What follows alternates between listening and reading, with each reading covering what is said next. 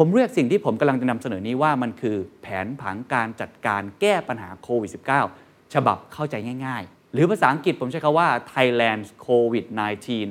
Dashboard ผมแบ่งเป็น 4 ส่วนด้วยกัน 4 คอลัมน์ อันที่ 1 คือปัญหาที่เกิดขึ้น อันที่ 2 คือโซลูชันหรือวิธีการในการหาทางออก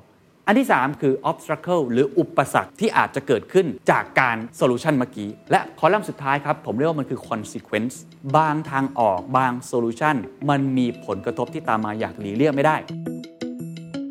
This is the Standard Podcast. The Secret Sauce. Executive Espresso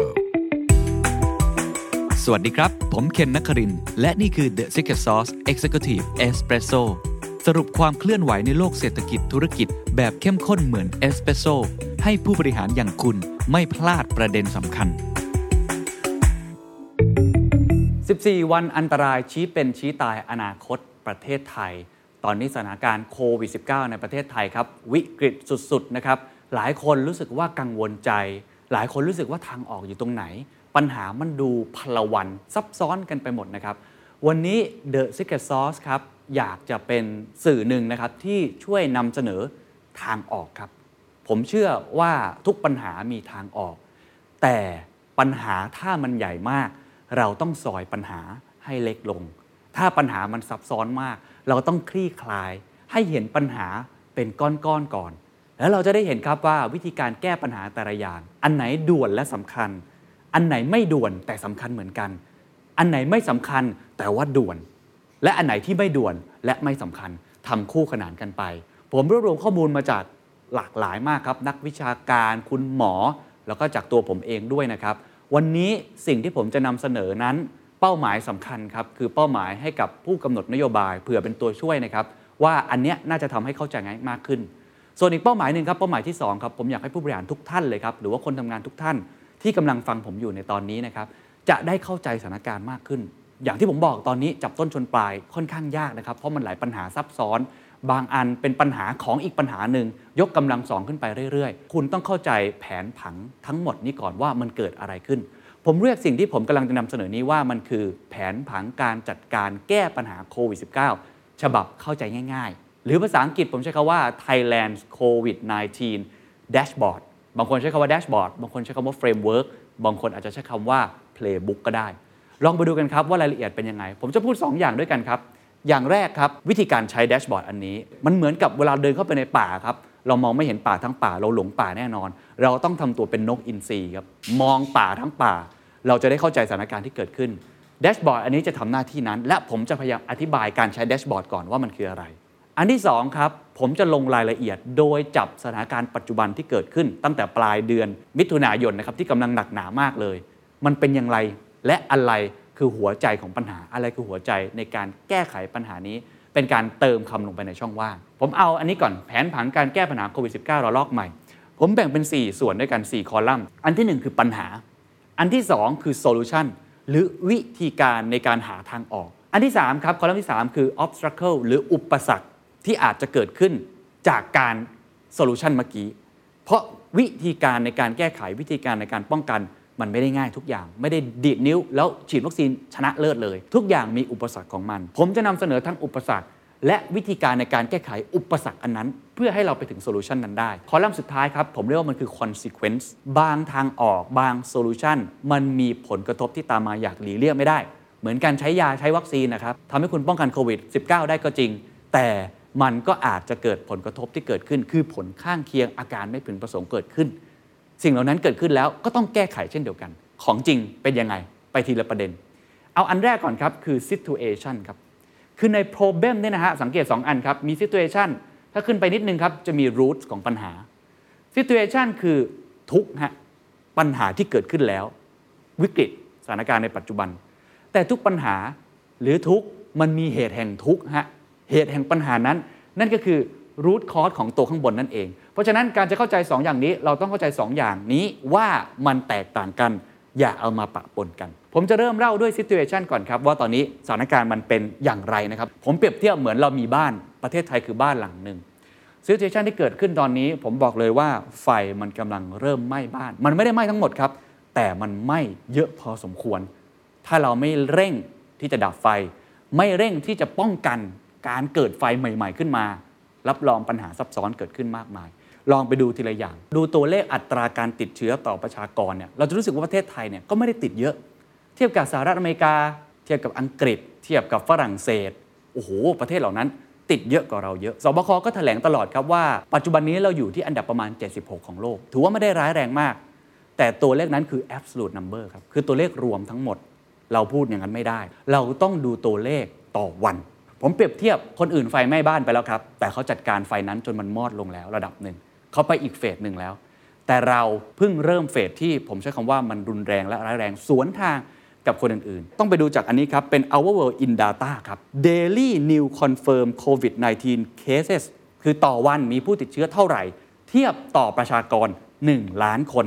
คนเดินมา 1 ล้านคนมีกี่คนที่ติดโควิด -19 นี่ต่างหากที่จะเป็นสัดส่วนที่เทียบแล้วเท่าเทียมกันทั้งโลก ผมเทียบประเทศ top top ของโลกในปัจจุบันตอนนี้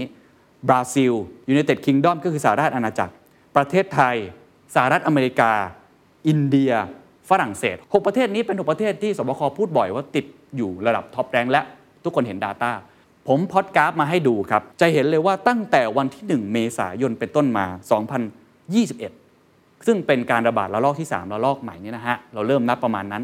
จนถึงปัจจุบันนี้นะครับ วันที่ 27 28 มิถุนายน ข้อเท็จจริงเป็นอย่างนี้ครับ เราเห็นเลยครับว่าเส้น กราฟไทยแลนด์สีแดงครับ ตอนแรกอยู่ช่วงที่ไม่ได้สูงมากประเทศทุกอย่างทุกประเทศสูงกว่าเราหมดครับในช่วงต้นเดือนเมษายน ปัจจุบันนี้เราเป็นอันดับ 3 นะฮะ ถ้าเทียบใน 6 ประเทศนี้ครับ ซึ่งเป็น 6 ประเทศ top ๆของโลกแล้วนะครับบราซิลยังติดต่อวันเยอะยู n i เต็ดคิงดอมสูงเหมือนกันเพราะว่าเขาตรวจค่อนข้างเยอะ แต่พอยที่อยากให้เห็นครับ ปัจจุบันนี้อัตราการติดเชื้อต่อวันต่อประชากร 1 ล้านคนเป็นสัดส่วนเท่ากันทั้งโลก เรามากกว่าสหรัฐอเมริกา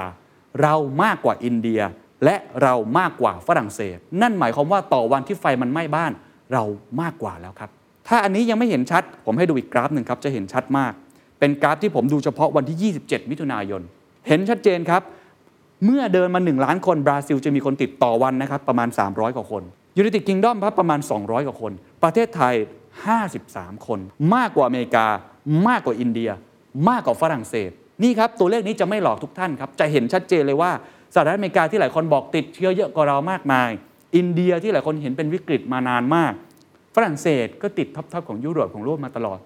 ปัจจุบันนี้เขาอยู่ในสถานการณ์ที่ต้องบอกว่าเริ่มผ่อนคลายมากขึ้น ไม่ได้บอกว่าเขาดีนะฮะแต่เริ่มผ่อนคลายมากขึ้น เพราะฉะนั้นข้อเท็จจริงนี้เราต้องยอมรับครับว่า ปัจจุบันประเทศไทยอยู่ในสภาวะวิกฤต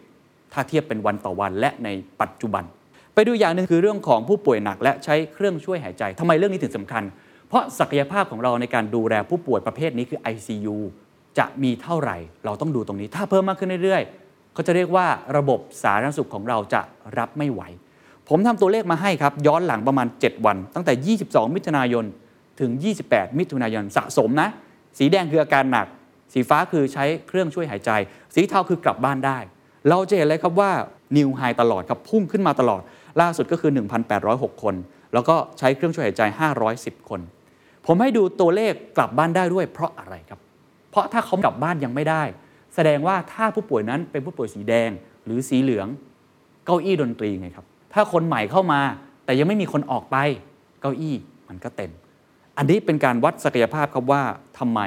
เราจึงวิกฤตครับ ผ่านไปแล้วหัวข้อหนึ่งคือเรื่องของ situation อัตราผู้ติดเชื้อยอดผู้เสียชีวิต อัตราผู้ป่วยหนักอะไรต่างๆ เรากำลังอยู่ในช่วงที่ต้องบอกว่าน่าเป็นห่วงมากๆ มีคำถามต่อมาครับว่าเหตุผลมันเกิดจากอะไร เหตุแห่งทุกข์ของ situation คืออะไรต้องดึงขึ้นไปดูข้างบนครับคือรากของปัญหา 3 อย่างหลักๆ ด้วยกัน อันที่ 1 คือคลัสเตอร์ครับคลัสเตอร์ก็คือศูนย์รวมแออัดถ้าใครจำกันได้ ก่อนหน้านี้ก็ตลาดกลางกุ้ง ก่อนหน้านี้ก็คลัสเตอร์ทองหล่อก่อนหน้านี้ก็สนามมวย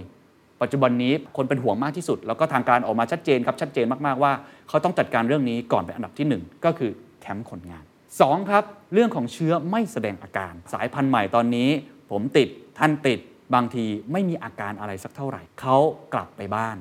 ไปติดคุณพ่อคุณแม่ นั่นแหละครับ คืออันตรายที่เกิดขึ้น อันที่ 3 เชื้อกลายพันธุ์ อินเดีย หรือเดลต้าแอฟริกาใต้ หรือเบต้ากำลังจะเป็นเชื้อสายพันธุ์ที่แพร่กระจายมากขึ้นเรื่อยๆลองไปดูทีละประเด็น ประเด็นที่ 1 ก่อนครับคลัสเตอร์เราเจาะที่กทมกันและปริมณฑลเลยครับเพราะนี่คือไข่แดงที่วิกฤตที่สุดจำนวนคลัสเตอร์แคมป์คนงานลองไปดู ปัจจุบันนี้กทมข้อมูลจากสบคครับมีคลัสเตอร์เฝ้าระวังสูงสุดนะครับคือสีแดงเข้มๆเลยเนี่ย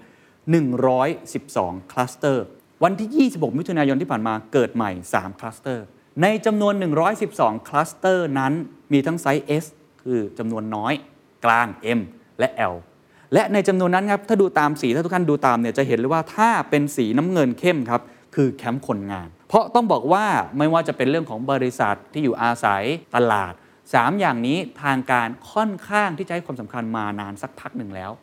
เช่น ร้านอาหารเราเห็นเลยว่าเราพยายามไม่ไปรวมตัวกันผับบาร์ปิดไปนานแล้วสนามมวยปิดอยู่หรือฟิตเนสเราก็ปิด อะไรที่เป็นคลัสเตอร์ก่อนหน้านี้ เราค่อนข้างที่จะให้ความสนใจระมัดระวัง แต่ผมบอกเลยว่าคลัสเตอร์แคมป์คนงานเนี่ยต้องบอกว่าทางการอาจจะไม่ได้ความสำคัญมากในช่วงแรก ๆ ผมคุยกับบริษัทอสังหาริมทรัพย์ผู้รับเหมาหลายเจ้าก่อนนี้เขาบอกว่าช่วงโควิดเขาไม่เคยหยุดเลยเขาทำงานตลอดเวลาเพราะตึกก็ต้องสร้าง และนี่แหละครับมันเลยเกิดผลกระทบ และเป็นปัญหาที่ใหญ่เกิดขึ้น เขาบอกว่าปัจจุบันในกรทม และปริมณฑลมีแคมป์คนงานทั้งหมด 575 แคมป์ปิดไปแล้ว 77 แคมป์ยังมีอีกหลายแคมป์ที่ยังไม่ปิด ยังมีอีกหลายแคมป์ที่ยังไม่ได้ตรวจ ยังไม่รู้ครับว่าเกิดในนี้มากน้อยแค่ไหน แล้วที่ผมพูดครับว่าทำไมถึงเป็น 14 วันอันตรายตั้งแต่ต้น เพราะตอนนี้ข้อสันนิษฐานสำคัญที่สุดของทางสบคกรุงเทพมหานคร รัฐมนตรีว่าการกระทรวงแรงงานพูดชัดเจนว่า ถ้าใน 14 วันนี้ที่เราจัดการปิดแคมป์คนงานไปแล้ว ตัวเลขผู้ติดเชื้อยังไม่ลดลงนะ ก็คือ 3 4 5พันเนี่ยหรือผู้เสียชีวิตไม่ลดลงนะ นั่นหมายความว่าเราแก้ไขปัญหาผิดจุดครับ ผมจะบอกให้จับตา 14 วันนี้ดี ถ้า 14 วันนี้ไม่ลดอาจจะต้องดำเนินมาตรการอื่น เช่น ปิดที่อื่นเพิ่มขึ้น เข้มงวดในแง่ของการล็อกดาวน์มากขึ้น อันนี้คือสิ่งที่ทางการประกาศออกมา ผมถึงอยากให้ทุกท่านติดตาม 14 วันนี้ดีๆ วิธีการดูต้องดูแบบนี้ฮะ ปิดไปแล้วจะเป็นยังไง ปิดไปแล้ว คนงานเหล่านั้นกลับบ้านหรือเปล่า เดินทางหรือเปล่า เราเห็นข่าวครับ เรื่องถนนรถติดอะไรต่างๆ แม้ว่าทางการจะพยายาม bubble and seal เอาไว้เรียบร้อยก็ตาม มีมาตรการอะไรต่างๆ ที่จูงใจให้เขาอยู่ หัวข้อต่อมาหัวข้อที่ 3 ครับ ยังอยู่ในเรื่องของ root cause นะครับ คือไวรัสกลายพันธุ์ ผมพูดหลักๆ เลยอัลฟาเดลต้าแล้วก็เบต้าอัลฟาอังกฤษแพร่กระจายได้เร็วกว่าเดิม 1.7 เท่า คือก่อนหน้านี้บวกเพิ่มเป็น1.7 เท่า ตอนนี้เชื้อสายพันธุ์หลักในประเทศไทย คือเชื้ออัลฟา70-80%อยู่แล้ว แต่เชื้อที่น่ากลัวกว่านั้นคือเดลต้าครับ อินเดียเร็วกว่าอัลฟา1.4 เท่า แค่เพียงสัมผัส 5-10 วินาทีก็แพร่กระจายแล้ว และไม่ค่อยมีอาการ นั่นเป็นเหตุผลที่ทำให้เราเริ่มที่จะเห็นเชื้อนี้แพร่กระจายเร็วมากขึ้น ผมคูณมาให้ 1.7 คูณ 1.4 ก็คือเชื้อนี้สามารถวิ่งได้เร็วขึ้น 2.38 เท่า น่ากลัวขึ้นนะครับ และเชื้อที่ 3 คือเบต้าแอฟริกา แพร่เร็วกว่าดั้งเดิม 50% 0.5 เท่า คืออาจจะไม่ได้เร็วมากนัก แต่อาการหนักกว่า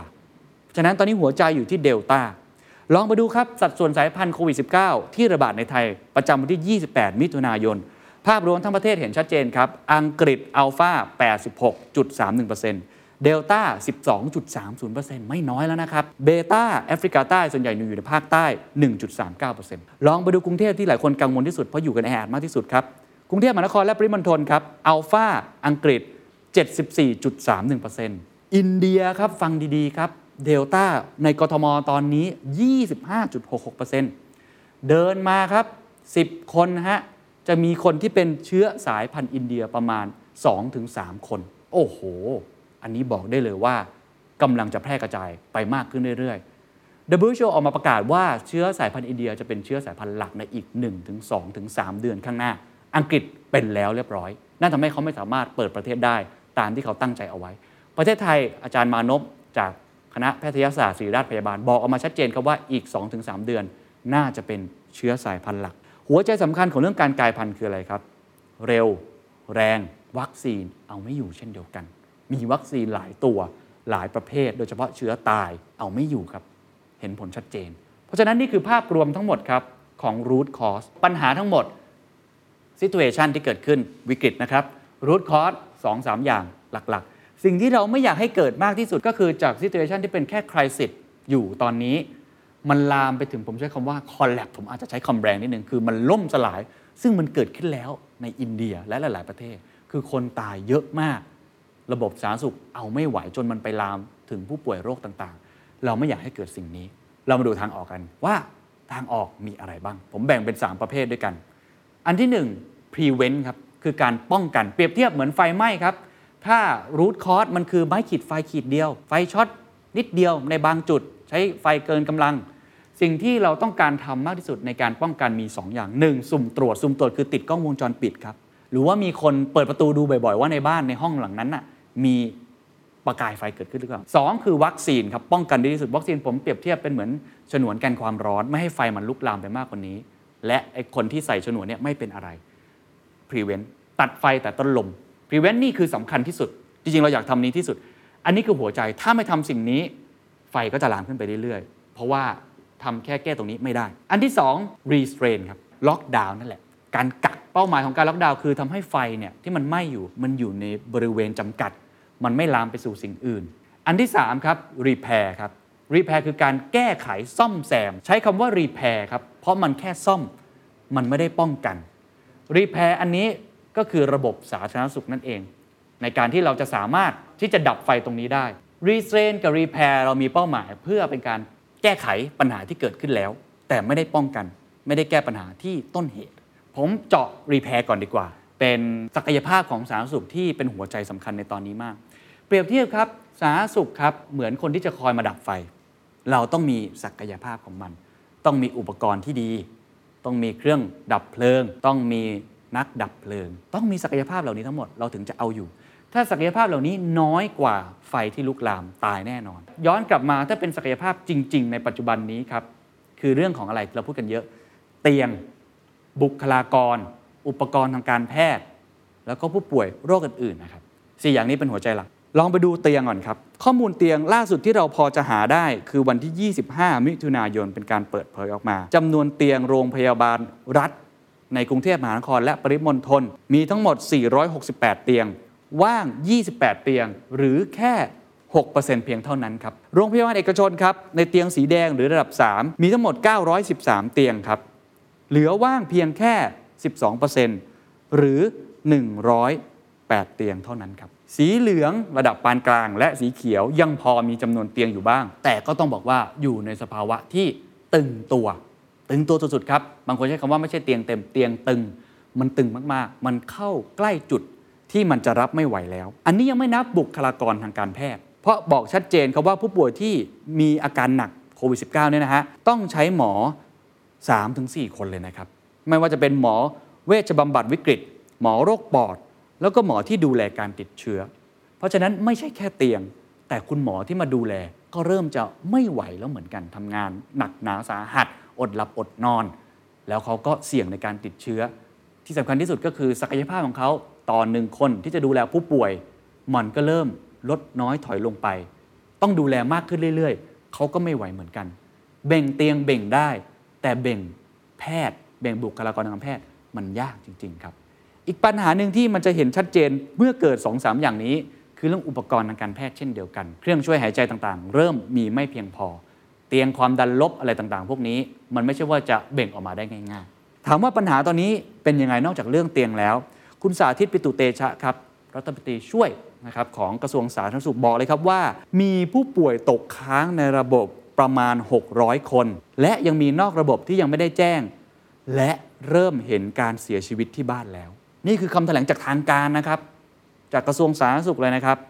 เพราะฉะนั้นต้องบอกว่ากระทบจริง ๆ ครับ ใครที่บอกคุณครับว่า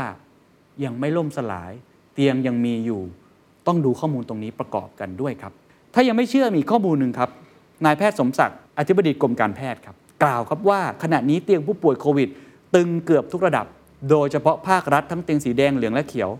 แม้แต่ฮอสพิเทลและโรงพยาบาลสนามภาครัฐก็ค่อนข้างตึง ภาครัฐเตียงสีแดงเหลือเพียง 2-3%เท่านั้นก็จะเต็มเกือบหมดแล้ว นี่คือข้อเท็จจริงที่เกิดขึ้นนะครับ ถ้ายังไม่เชื่ออีกไปดูคุณหมอด่านหน้าครับว่า เขามีความคิดเห็นอย่างไร แล้วผมต้องบอกเลยว่า สิ่งที่เกิดขึ้นในตอนนี้ ปัญหาไม่ได้ลามแค่ผู้ป่วยโควิด -19 อย่างเดียว ที่ต้องนอนรอความช่วยเหลืออยู่ที่บ้าน หลายคนเห็นข่าวนะครับ นอนอยู่ข้างถนน นอนอยู่ที่บ้าน บางคนภรรยาเสียชีวิต สามีเสียชีวิต ไม่ใช่แค่นั้น ตอนนี้มันลามไปถึงผู้ป่วยที่ไม่ใช่ผู้ป่วยโควิด -19 ด้วย คุณลองคิดภาพคุณเป็นโรคสโตรกโรคหลอดเลือดหัวใจขาดเลือด คุณต้องไปหาหมอ ต้องไปนอนโรงพยาบาล ต้องไปนอนที่เตียง ICU แต่เตียงมันเหมือนกันนะครับ มันเตียงเดียวกันอะ ICU มันเต็มไปหมดแล้วอะทำยังไง เคสที่เกิดขึ้นจริงคือมีผู้ป่วยที่เสียชีวิตจริง ๆ จากสโตรกโดยที่จริง ๆ แล้วถ้าเตียงมีศักยภาพปกติ เขาสามารถรักษาให้หายได้ ไม่กี่ชั่วโมงก็ส่งต่อไปได้ แต่เคสจริงมันเกิดขึ้นแล้ว และนี่จึงเป็นเหตุผลที่หลายคนบอกว่า มันเข้าใกล้จุดล่มสลายสาธารณสุข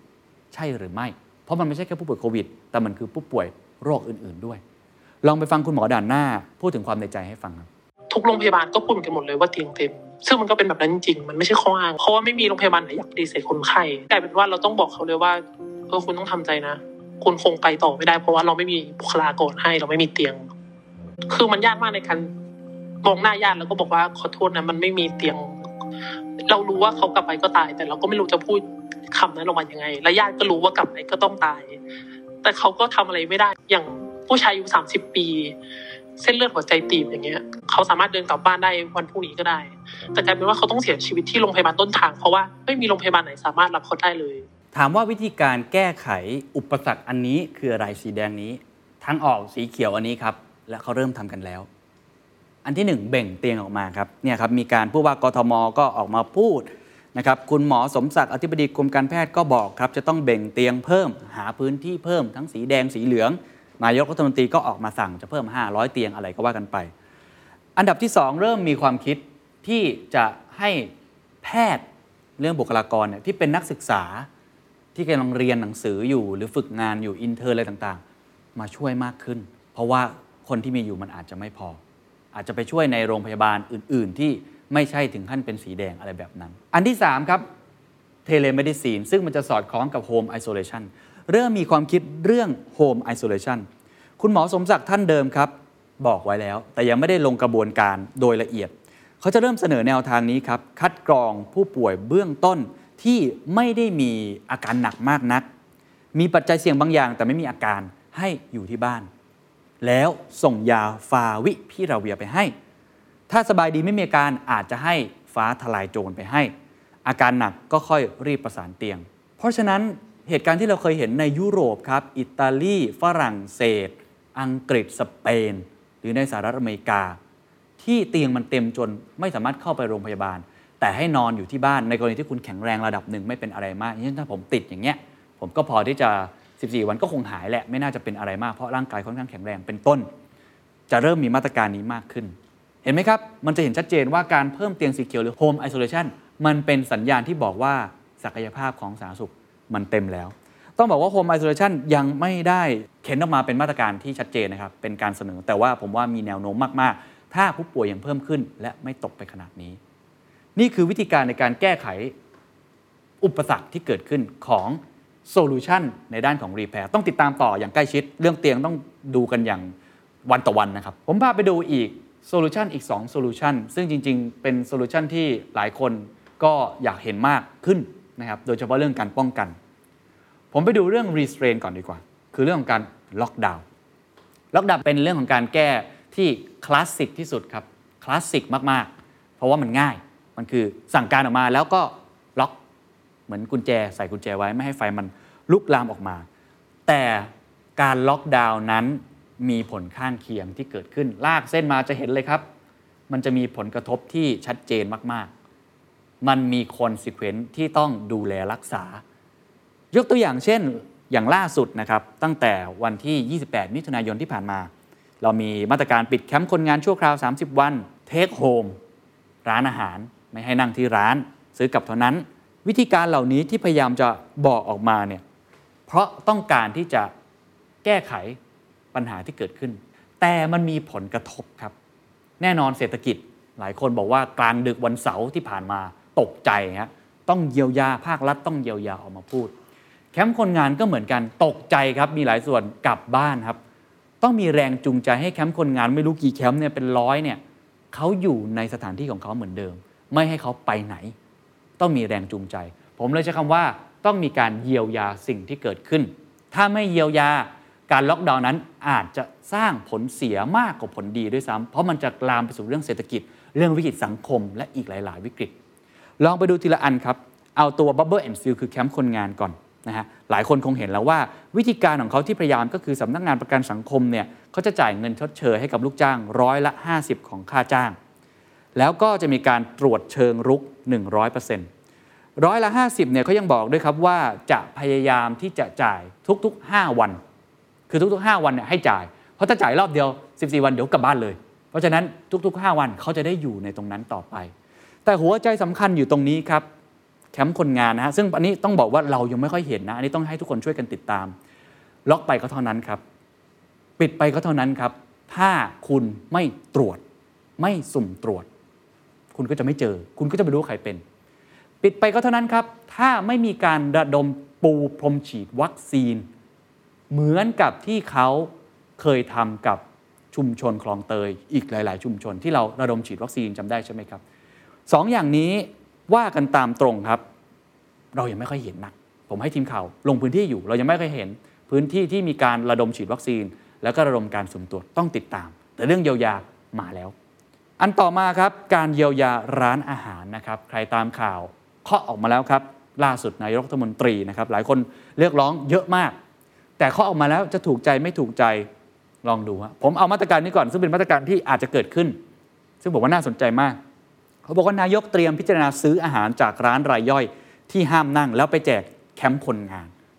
มีคนเสนอนะครับ นายกสมาคมพัตตาคารบอกว่าวันละ 2 0 0 0 0 0 กล่องได้ไหม ก็ในเมื่อร้านอาหารขายไม่ได้ ถูกไหมฮะอะงั้นภาครัฐเป็นคนช่วยซื้อได้ไหมมีเงินอยู่นี่ ซื้อมาแล้วไปให้ใครไปให้แคมป์คนงานไงจะได้ไม่ต้องมีคนไปให้อาหารหรือนายจ้างต้องจ่าย ผมว่านี่เป็นการแก้ปัญหาที่น่าสนใจมากนะครับ แต่จะทำได้จริงไหมต้องลองดู แต่ไปดูเรื่องของการเยียวยาในแง่ของตัวเงินบ้างครับว่าเป็นยังไง ล่าสุดออกมาแล้วครับ อันที่หนึ่งถ้าคุณอยู่ในประกันสังคม อันนี้ร้านอาหารฟังดีๆนะครับ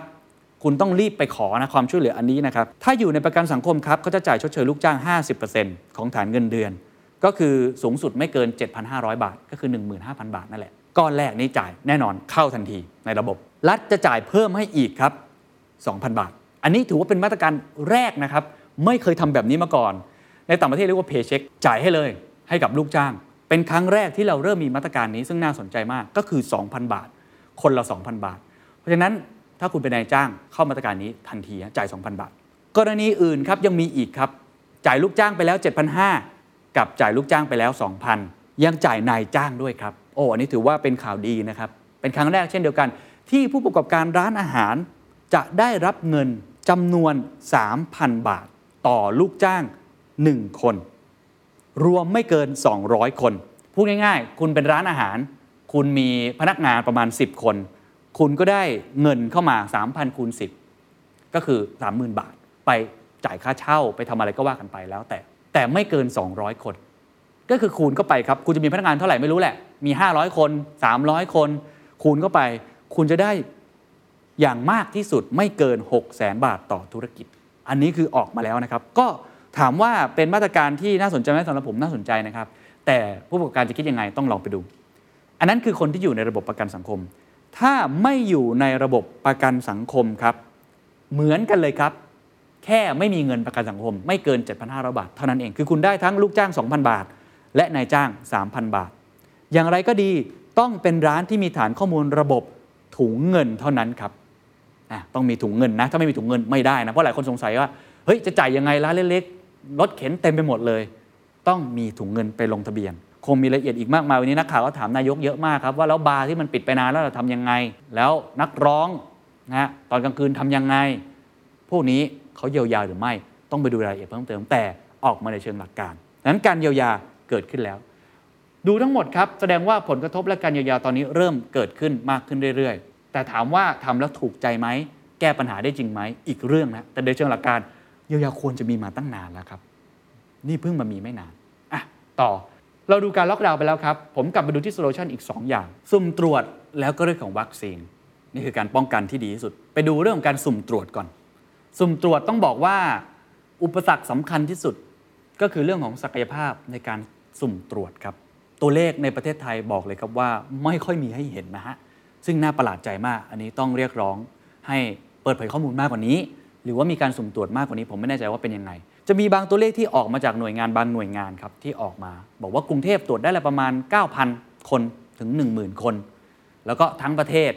ที่เห็นก็คือประมาณ 6 6 0 0 0 6 7 0 0คนประมาณนี้ ถามว่าน้อยไหมน้อยมากนะครับ ถ้าถามผมถือว่าน้อยมาก ต้องสุ่มตรวจมากกว่านี้ทำไมการสุ่มตรวจถึงเป็นหัวใจในการแก้ปัญหาที่หลายคนพยายามจะนำเสนอ เพราะ คุณที่ดูผมอยู่ครับ ถ้าคุณไม่ตรวจคุณก็ไม่รู้ว่าคุณติดครับ แล้วคุณไม่แสดงอาการไงครับ คุณก็เดินไปที่ร้านอาหารไงครับ คุณก็เดินไปที่แคมป์คนงานไงครับ คุณก็เดินไปที่ทำงานของคุณไงครับ คุณก็ไปเดินห้างสรรพสินค้าไงครับ แล้วเสร็จแล้วคุณก็กลับบ้าน ถ้าคุณติดพ่อแม่คุณก็ติดไปด้วย นี่แหละฮะคือปัญหาใหญ่ ต่อให้คุณแก้ไขปัญหาอื่นได้มากเท่าไหร่ ถ้าคุณไม่สุ่มตรวจ แล้วคุณไม่รู้ว่าใครเป็น เหมือนโจรนะฮะมาขโมยขึ้นบ้านอะแต่คุณไม่เห็นนะว่ามันอยู่ตรงไหนอะ คุณไม่เห็นว่าคนที่กำลังมาวางเพลิงในบ้านของคุณ มันอยู่ตรงไหนไม่มีกล้องวงจรปิดคอยดู ยังไงก็ไม่มีทางครับ ประเทศที่มีการสุ่มตรวจเยอะมากๆ อย่างเช่นสหราชอาณาจักร ตรวจเยอะมากครับ วันหนึงเป็นแสนเป็นล้านเนี่ยทำให้เขาเจอเยอะครับ และนั่นทำให้ตัวเลขที่ผมพูดตอนต้นจำได้ไหมครับ ที่เห็น UK เอ้ยทำไมตรวจเจอเยอะมากๆเลย เหตุผลก็เพราะว่าเขาสุ่มตรวจเยอะ แล้วนี่หลายท่านจึงเรียกร้องเรื่องนี้ศักยภาพการสุ่มตรวจตอนนี้ในประเทศไทยถือว่าไม่ชัดเจน แล้วก็อาจจะยังไม่เต็มที่ต้องทำมากกว่านี้ หลายคนเลยนำเสนอว่านอกจากจะสุ่มตรวจแบบเป็นทางการ swab test ที่ต้องจิ้มจมูกเข้าไปแล้วเนี่ยที่มันมีข้อจำกัดของโรงพยาบาลมาก ๆ เพราะโรงพยาบาลมีข้อบังคับออกมาครับก่อนหน้านี้ว่า ถ้าใครที่มา swab test ที่โรงพยาบาลนั้น เกิดติดโควิด โรงพยาบาลนั้นต้องรับเข้าไปรักษาทันที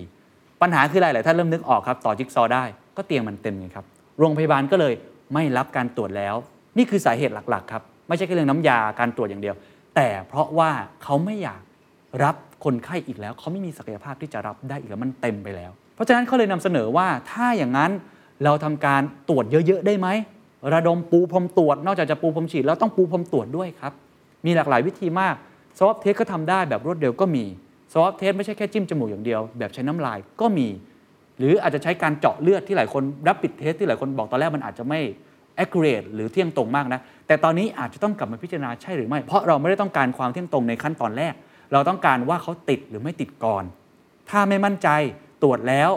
อาจจะไป swab test อีกทีที่โรงพยาบาล อันนี้ต้องดูการส่งต่ออีกทีว่าจะทำยังไงต่อ แต่ที่แน่ๆ หลายๆประเทศใช้วิธีการนี้ครับ สุ่มตรวจให้เยอะที่สุด อันที่สองครับซึ่งเป็นเรื่องที่ผมว่าหัวใจสำคัญของเรื่องนี้เลยครับ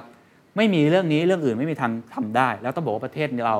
ค่อนข้างที่จะมีปัญหาเรื่องนี้ สังคมวิพากษ์วิจารณ์มาก ก็คือเรื่องของวัคซีน วัคซีนปัจจุบันนี้ 3 อย่างหลักๆ ประสิทธิภาพต้องสูง การกระจายต้องดี เรียงลำดับความสำคัญให้ตรงจุด 3 อย่างนี้คือหัวใจหลักๆ คือหลักการ ไปดูประสิทธิภาพก่อน ปัจจุบันที่เราใช้หลักๆ คือซีโนแวคกับแอสตราเซเนกาเวลาจะดูประสิทธิภาพไม่ได้ดูแค่เชื้อเดิม ต้องดูเชื้อกลายพันธุ์ด้วยเดลต้า ใช่ไหมต้องมองไปในอนาคต มีหลายผลวิจัยเต็มไปหมดครับแต่ผมอยากให้ดูผลวิจัยนี้เราจะได้เห็นภาพชัดๆนะครับเป็นผลวิจัยล่าสุดครับ เวลาดูปัจจุบันนี้เขาดู real world data คือประเทศอื่นใช้ไปแล้วมันเป็นยังไงบ้าง มันมีประเทศประเทศหนึ่งที่ใช้ไฟเซอร์กับซีโนแวคครับซึ่งหลายคนพยายามที่จะเปรียบเทียบค่อนข้างมาก แต่เราไม่เคยมีเคสแบบนี้สักเท่าไหร่ มีผลวิจัยออกมาเป็นผลวิจัยใหม่นะฮะจากประเทศชิลีครับเอาให้เห็นกันจัดๆใน real world data เลยว่าเป็นยังไงชิลีเนี่ยฉีดวัคซีนเยอะมากนะครับประมาณ 12 ล้านคนและ1เข็มเนี่ยนะฮะ ก็คือ 65.4% 2 เข็มเนี่ยประมาณ 10.2 ล้านคนแล้ว ช่วงแรกชิลีใช้ซีโนแวคเป็นหลักนะฮะแล้วหลังจากนั้นก็เริ่มใช้ไฟเซอร์เข้าไปประมาณ 5 ล้านโดส ประสิทธิภาพดูครับ 1. ป้องกันการป่วยครับไฟเซอร์ 90.9%ซีโนแวค63.6%ป่วยปานกลางครับไฟเซอร์ 97.1%ซีโนแวค87.3%ป่วยหนักเข้า ICU ไฟเซอร์ 98.4%ซีโนแวค90% เสียชีวิตไฟเซอร์ 91.8%ซีโนแวค86.4%ข้อมูลนี้เป็นข้อมูลจากคุณหมอมานพนะครับหัวหน้าศูนย์วิจัยการแพทย์แม่นยำนะครับทำออกมาพยายามแปลออกมาให้เราได้เห็น เขาบอกว่าถือเป็นครั้งแรกที่มี head to head study ทางคลินิกระหว่างวัคซีน 2 ชนิดนี้ บทสรุปเรื่องนี้คืออะไรครับ 1. ฮะทุกวัคซีนป้องกันตายได้ ป้องกันเจ็บป่วยหนักได้ ดังนั้นที่ใครรู้สึกว่าตัวเองเสี่ยงฉีดเลยครับดี ไม่ต้องรอ 2. ประสิทธิภาพ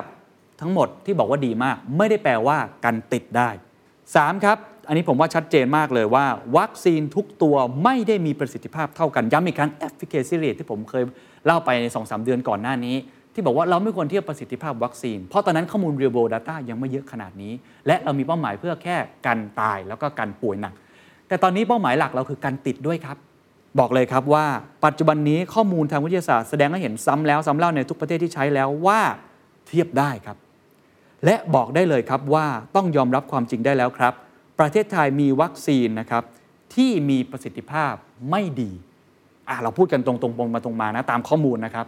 ซีโนแวคตอนนี้เป็นอย่างนี้จริง ๆ เมื่อเทียบกับไฟเซอร์แบบนี้กันติดแอสตราเซเนกาเป็นยังไง ถือว่าประสิทธิภาพพอใช้ได้ ถือว่าดีระดับหนึ่ง หลายคนเห็นตัวเลขผมอาจจะไม่ได้เอามาเล่า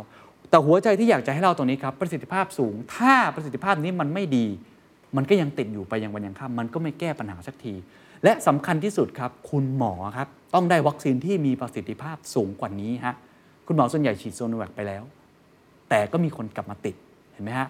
อินโดนีเซียครับ คุณหมอฉีดซิโนแวคไปแล้ว 2 เข็มเสียชีวิตเป็น 10 คนนะฮะเพราะฉะนั้นตอนนี้คนที่เป็นนักรบด่านหน้านักรบเสื้อกาวต้องได้วัคซีนที่มีคุณภาพสูง ปฏิเสธไม่ได้แล้วว่ามันเทียบกันได้จริง ๆ ข้อมูลมันมีออกมาอย่างนี้ แต่ถามว่าถ้าคนทั่วไปอย่างผมต้องการที่จะกันเรื่องของการกันตาย การป่วยหนัก อันนี้ก็ยังโอเคอยู่ระดับหนึ่ง ฉะนั้นอันนี้ต้องมีการประเมินประสิทธิภาพ แล้วเปลี่ยนแผนนะฮะวัคซีนอย่างเร่งด่วน อันนี้ก็ไม่แน่ใจว่าหลังจากนี้จะเป็นยังไงต่อเรื่องไฟเซอร์ เรื่องโมเดอร์นาเรื่องจอร์นสันแอนด์จอห์นสันอันที่2ครับเรื่องของการกระจายวัคซีนครับสำคัญมาก ผมพูดโดยสั้นๆ กระชับ ประเทศไทยถ้าจะเปิดประเทศให้เกิดภูมิคุ้มกันหมู่ใน 120 วัน หรือให้เกิดในสิ้นปี เราต้องฉีดวัคซีนให้ได้ ตีตัวเลขมาเลยครับ ประมาณ 4 7 0 0 0 0 กว่าโดสต่อวัน นี่รวมเข็ม 1 เข็ม 2 นะ 4 7 0 0 0 0 โดสต่อวัน อันนี้คือตัวเลขขั้นกลางสุดๆนะฮะลองไปดูปัจจุบันครับว่าเป็นอย่างไรบ้าง ล่าสุดเลยครับข้อมูลออกมานะครับวันที่ 27 มิถุนายน เราฉีดวัคซีนทั้งเข็ม 1 เข็ม 2 รวมกัน 93,577 โดสครับก็ถือว่าต่ำกว่าเป้า เยอะพอสมควรหายไป 3 0 0แสนนะฮะ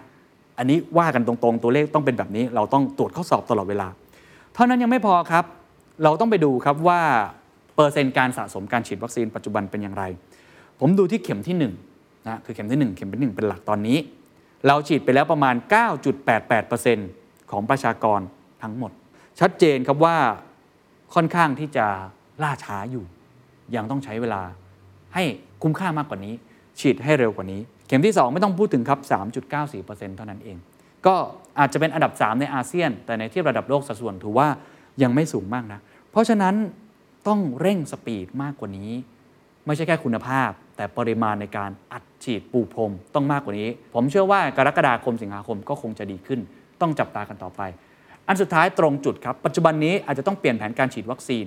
ต้องฉีดวัคซีนที่ดีมีคุณภาพให้คุณหมอผมกล่าวไปแล้ว และคนที่มีความเสี่ยง ผู้สูงอายุ หรือโรคเรื้อรัง 7 โรค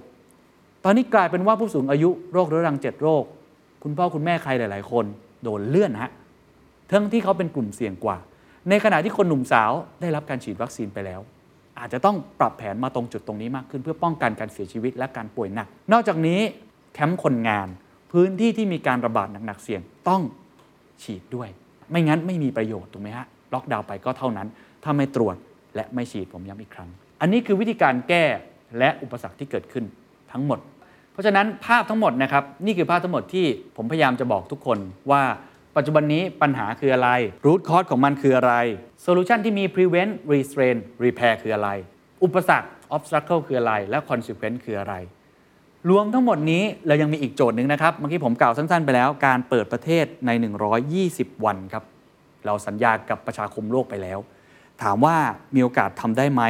มีโอกาสเกิดภาวะภูมิคุ้มกันหมู่ได้หรือไม่ เขาบอกว่าต้องเราต้องบรรลุการฉีดวัคซีนให้ได้ 40 ล้านโดสในอีก 4 เดือนข้างหน้า เมื่อกี้ที่ผมพูดเนี่ยก็คือภายในถึงสิ้นปีนะฮะ แต่อันนี้ถ้าจะฉีดวัคซีนให้ได้เปิดประเทศใน 120 วัน จะต้องประมาณ 40 ล้านโดสในอีก 4 เดือนข้างหน้า โอ้โห สปีดยิ่งต้องเร่งไปกันใหญ่ ต้องบอกได้เลยว่าท้าทายสุดๆนะฮะ มาตรการต่างๆ ยังไม่รวมกับภูเก็ตแซนด์บ็อกซ์อีกครับ ที่กำลังจะเปิดแล้วในวันที่ 1 กรกฎาคม ถามว่าทำได้ไหมในมุมมองส่วนตัวและนักวิเคราะห์หลายท่านบอกว่าทำได้นะครับ เพราะถ้าเปรียบเทียบนี่คือบ้านทั้งหลังครับบ้านใหญ่นะมีปัญหามีไฟไหม้แต่ไฟไหม้ไม่ได้ไหม้ทั้งบ้านครับไหม้เป็นจุดๆก็คือโดยเฉพาะกรุงเทพปริมณฑลและสี่จังหวัดชายแดนภาคใต้ ในพื้นที่อื่นยังพอที่จะเปิดให้ทดลองให้คนอื่นเข้ามาในบ้านมาเยี่ยมชมได้ และต้องถือว่ามันคือ sandbox คือปราสาททรายในการทดลอง ทดลองการเปิด ทดลองการปิด ทดลองการจัดการ ว่ามันจะเป็นยังไง เพราะสุดท้ายเราก็ต้องเปิดประเทศอยู่แล้ว ผมว่าทำได้แต่ต้องทำอย่างระมัดระวังและ balance ดีๆและจัดการให้ดี เฝ้าติดตามอย่างใกล้ชิด แต่ถ้าจะเปิดทั้งประเทศเลยครับให้คนมาเยี่ยมบ้านทั้งหมดเนี่ยต้องบอกว่าท้าทายไม่ง่าย โดยสรุปทั้งหมดครับที่ผมพยายามพูดมาทั้งหมดเนี่ยผมพยายามจะทำให้เห็นภาพนะครับว่าปัญหาอยู่ตรงไหน การจัดการแก้ปัญหาอยู่ตรงไหน และการจัดการแก้ปัญหาของปัญหามันอยู่ตรงไหน เพราะฉะนั้นสิ่งที่เป็นทางออกในปัจจุบันมีครับ คือในเชิงเรื่องด่วนสำคัญ และเรื่องที่อาจจะไม่ด่วนมาก แต่ก็สำคัญไม่แพ้กัน ดูที่สีเขียวเลยครับที่ผมพยายามบอกว่ามีอะไรบ้าง อันที่หนึ่งครับตรวจเชิงรุกต้องมากที่สุดเท่าที่จะเป็นไปได้ ให้เยอะที่สุด เราถึงจะรู้ว่าใครเป็นไม่เป็น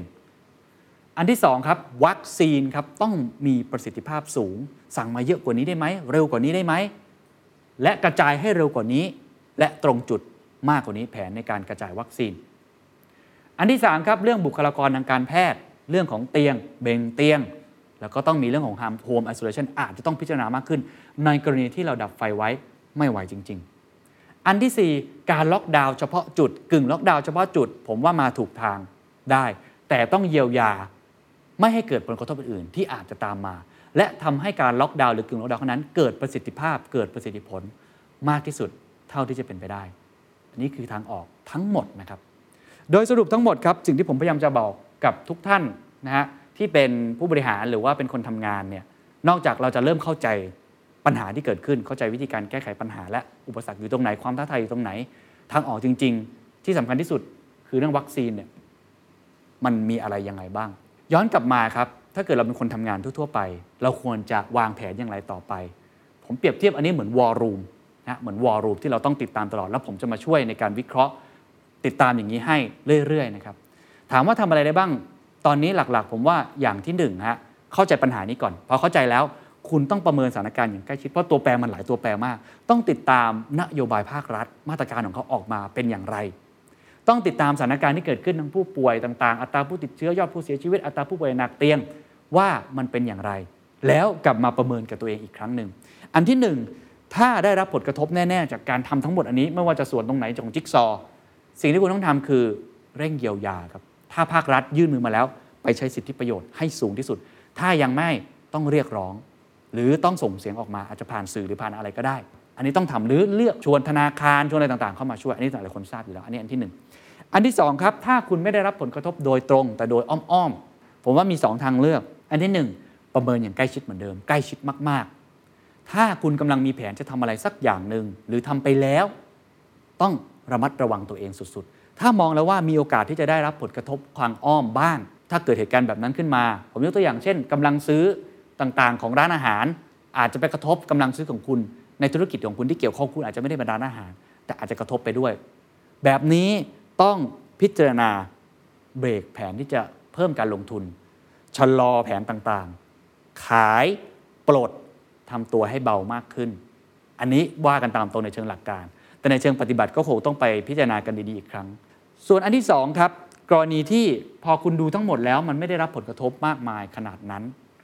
แล้วก็อาจจะได้รับผลกระทบเชิงบวกด้วยซ้ำจากสิ่งที่เกิดขึ้น ยกตัวอย่างเช่น คนทำงานที่บ้านมากขึ้น ก็อาจจะซื้อสัตว์เลี้ยงมาเลี้ยงที่บ้าน ยกตัวอย่างวันก่อนผมได้คุยกับผู้บริหารขายอาหารสัตว์โตนะฮะปีแล้วโตนะ 20-30%เลยนะครับ เป็น double digit มากกว่าเหตุการณ์ปกติด้วยซ้ำเป็นต้นก็วิ่งเลยครับ เร่งลงทุน reform ตัวเอง reimagine ตัวเอง แล้วก็พุ่งไปข้างหน้าให้ได้มากที่สุด อันนี้คือทั้งหมดครับที่พยายามจะมาบอกเล่า แต่ถ้าบทสรุปสุดท้ายจริง ๆ นะครับ ผมคิดว่าตอนนี้สิ่งสำคัญที่สุดของผู้กำหนดนโยบายผู้ที่มีอำนาจในการตัดสินใจครับ ต้องสื่อสาร สื่อสาร แล้วก็สื่อสารครับสามข้อนี้สำคัญมากๆ สื่อสารอะไรครับ สื่อสารข้อที่ 1 มีเอมพัตตีครับอย่างจริงใจ เห็นอกเห็นใจคนที่ได้รับผลกระทบ ต้องพูดตามตรงพวกเราเหนื่อยมามากแล้วนะฮะในรอบปีที่ผ่านมา เราพยายามอย่างเต็มที่ ผมเชื่อว่าทุกคนพยายามเต็มที่ อาจจะมีคนที่นอกแถวบ้างเนาะแต่ว่าผมเชื่อว่าทุกคนพยายามจริง ๆ ต้องเห็นอกเห็นใจเขาเวลาออกมาตรการอะไร เพียงแค่ย่อหน้าเดียวคำว่าเทคโฮมเนี่ยมันไม่ใช่เรื่องเล่นๆสำหรับเขา มันมันส่งผลกระทบต่อเขาสูงจริง ๆ ต้องเห็นอกเห็นใจสื่อสารอย่างเห็นอกเห็นใจสองสื่อสารอย่างชัดเจนตรงไปตรงมา ก็คล้ายๆ กับที่ผมพยายามทำนี่แหละฮะแผนผังไม่ต้องทำแบบผมก็ได้ แต่พยายามไม่เห็นภาพรวมทั้งหมด ชัดเจนตรงไปตรงมาผมว่าสำคัญที่สุดหนึ่งปัญหาอยู่ตรงไหน ตอนนี้ประเทศเราเป็นยังไง เตียงเต็มก็ต้องบอกว่าเต็มครับ วิกฤตก็ต้องบอกว่าวิกฤตครับ เพื่อจะได้ช่วยกัน 2. วิธีการแก้ไขของฝั่งภาครัฐ หรือคนที่มีอำนาจในการตัดสินใจตอนนี้คืออะไร บอกออกมาให้ชัดเจน บอกออกมาเป็นแผน เป็นแผนไม่พอต้องเป็นซีนารีโอว่าสถานการณ์ไม่ดีจะทำยังไงต่อ ถ้าดีขึ้นจะผ่อนคลายยังไง 3. เรื่องของการรักษานะครับการเยียวยาผลกระทบที่เกิดขึ้น จะทำอะไรอย่างไรบ้าง ผมว่าต้องเป็นแบบนี้ต้องชัดเจนมากๆ เพราะสำคัญที่สุดพวกผมหรือคนทำงานไม่สามารถวางแผนได้ ถ้าทุกอย่างมันไม่ชัดเจน ถ้าทุกอย่างมันไม่เห็นภาพรวม ถ้าทุกอย่างมันไม่เห็นครับว่าหลังจากนี้เราจะเดินหน้าต่อไปอย่างไร ผมว่าทุกคนทราบครับว่าสถานการณ์นี้มันหนักหนาสาหัสปัญหามันซับซ้อน แล้วก็ยุ่งเหยิงเต็มไปหมด แล้วก็เป็นสิ่งที่ควบคุมได้ยาก แต่อย่างน้อยที่สุด ผมว่า ถ้าเกิดเราสามารถมีแผนที่ชัดเจนขึ้นมากมากขึ้น มีวิธีการในการสื่อสารที่เห็นอกเห็นใจมากขึ้น ผมเชื่อครับว่าประชาชนก็จะเกิดความเชื่อมั่น ประชาชนก็พร้อมครับ ที่จะเดินหน้าต่อไปด้วยกัน นี่ก็คือทั้งหมดนะครับของแผนในการแก้ปัญหาโควิด -19 ระลอกใหม่ หรือว่า Thailand COVID 19 Dashboard นะครับก็หวังว่า จะเป็นประโยชน์กับทุกท่านนะครับ แล้วก็ถ้ามีโอกาสก็คงจะมาอัปเดตสถานการณ์ที่เกิดขึ้นอีกครั้งหนึ่ง ผมก็พยายามจะทำเป็นเหมือนคนที่อยู่ในวอลลุ่มกับท่าน แล้วก็ช่วยที่จะประเมินสถานการณ์ เพื่อให้ท่านสามารถกลับไปวางแผนของตัวเองได้ถูกต้องนะครับ สวัสดีครับ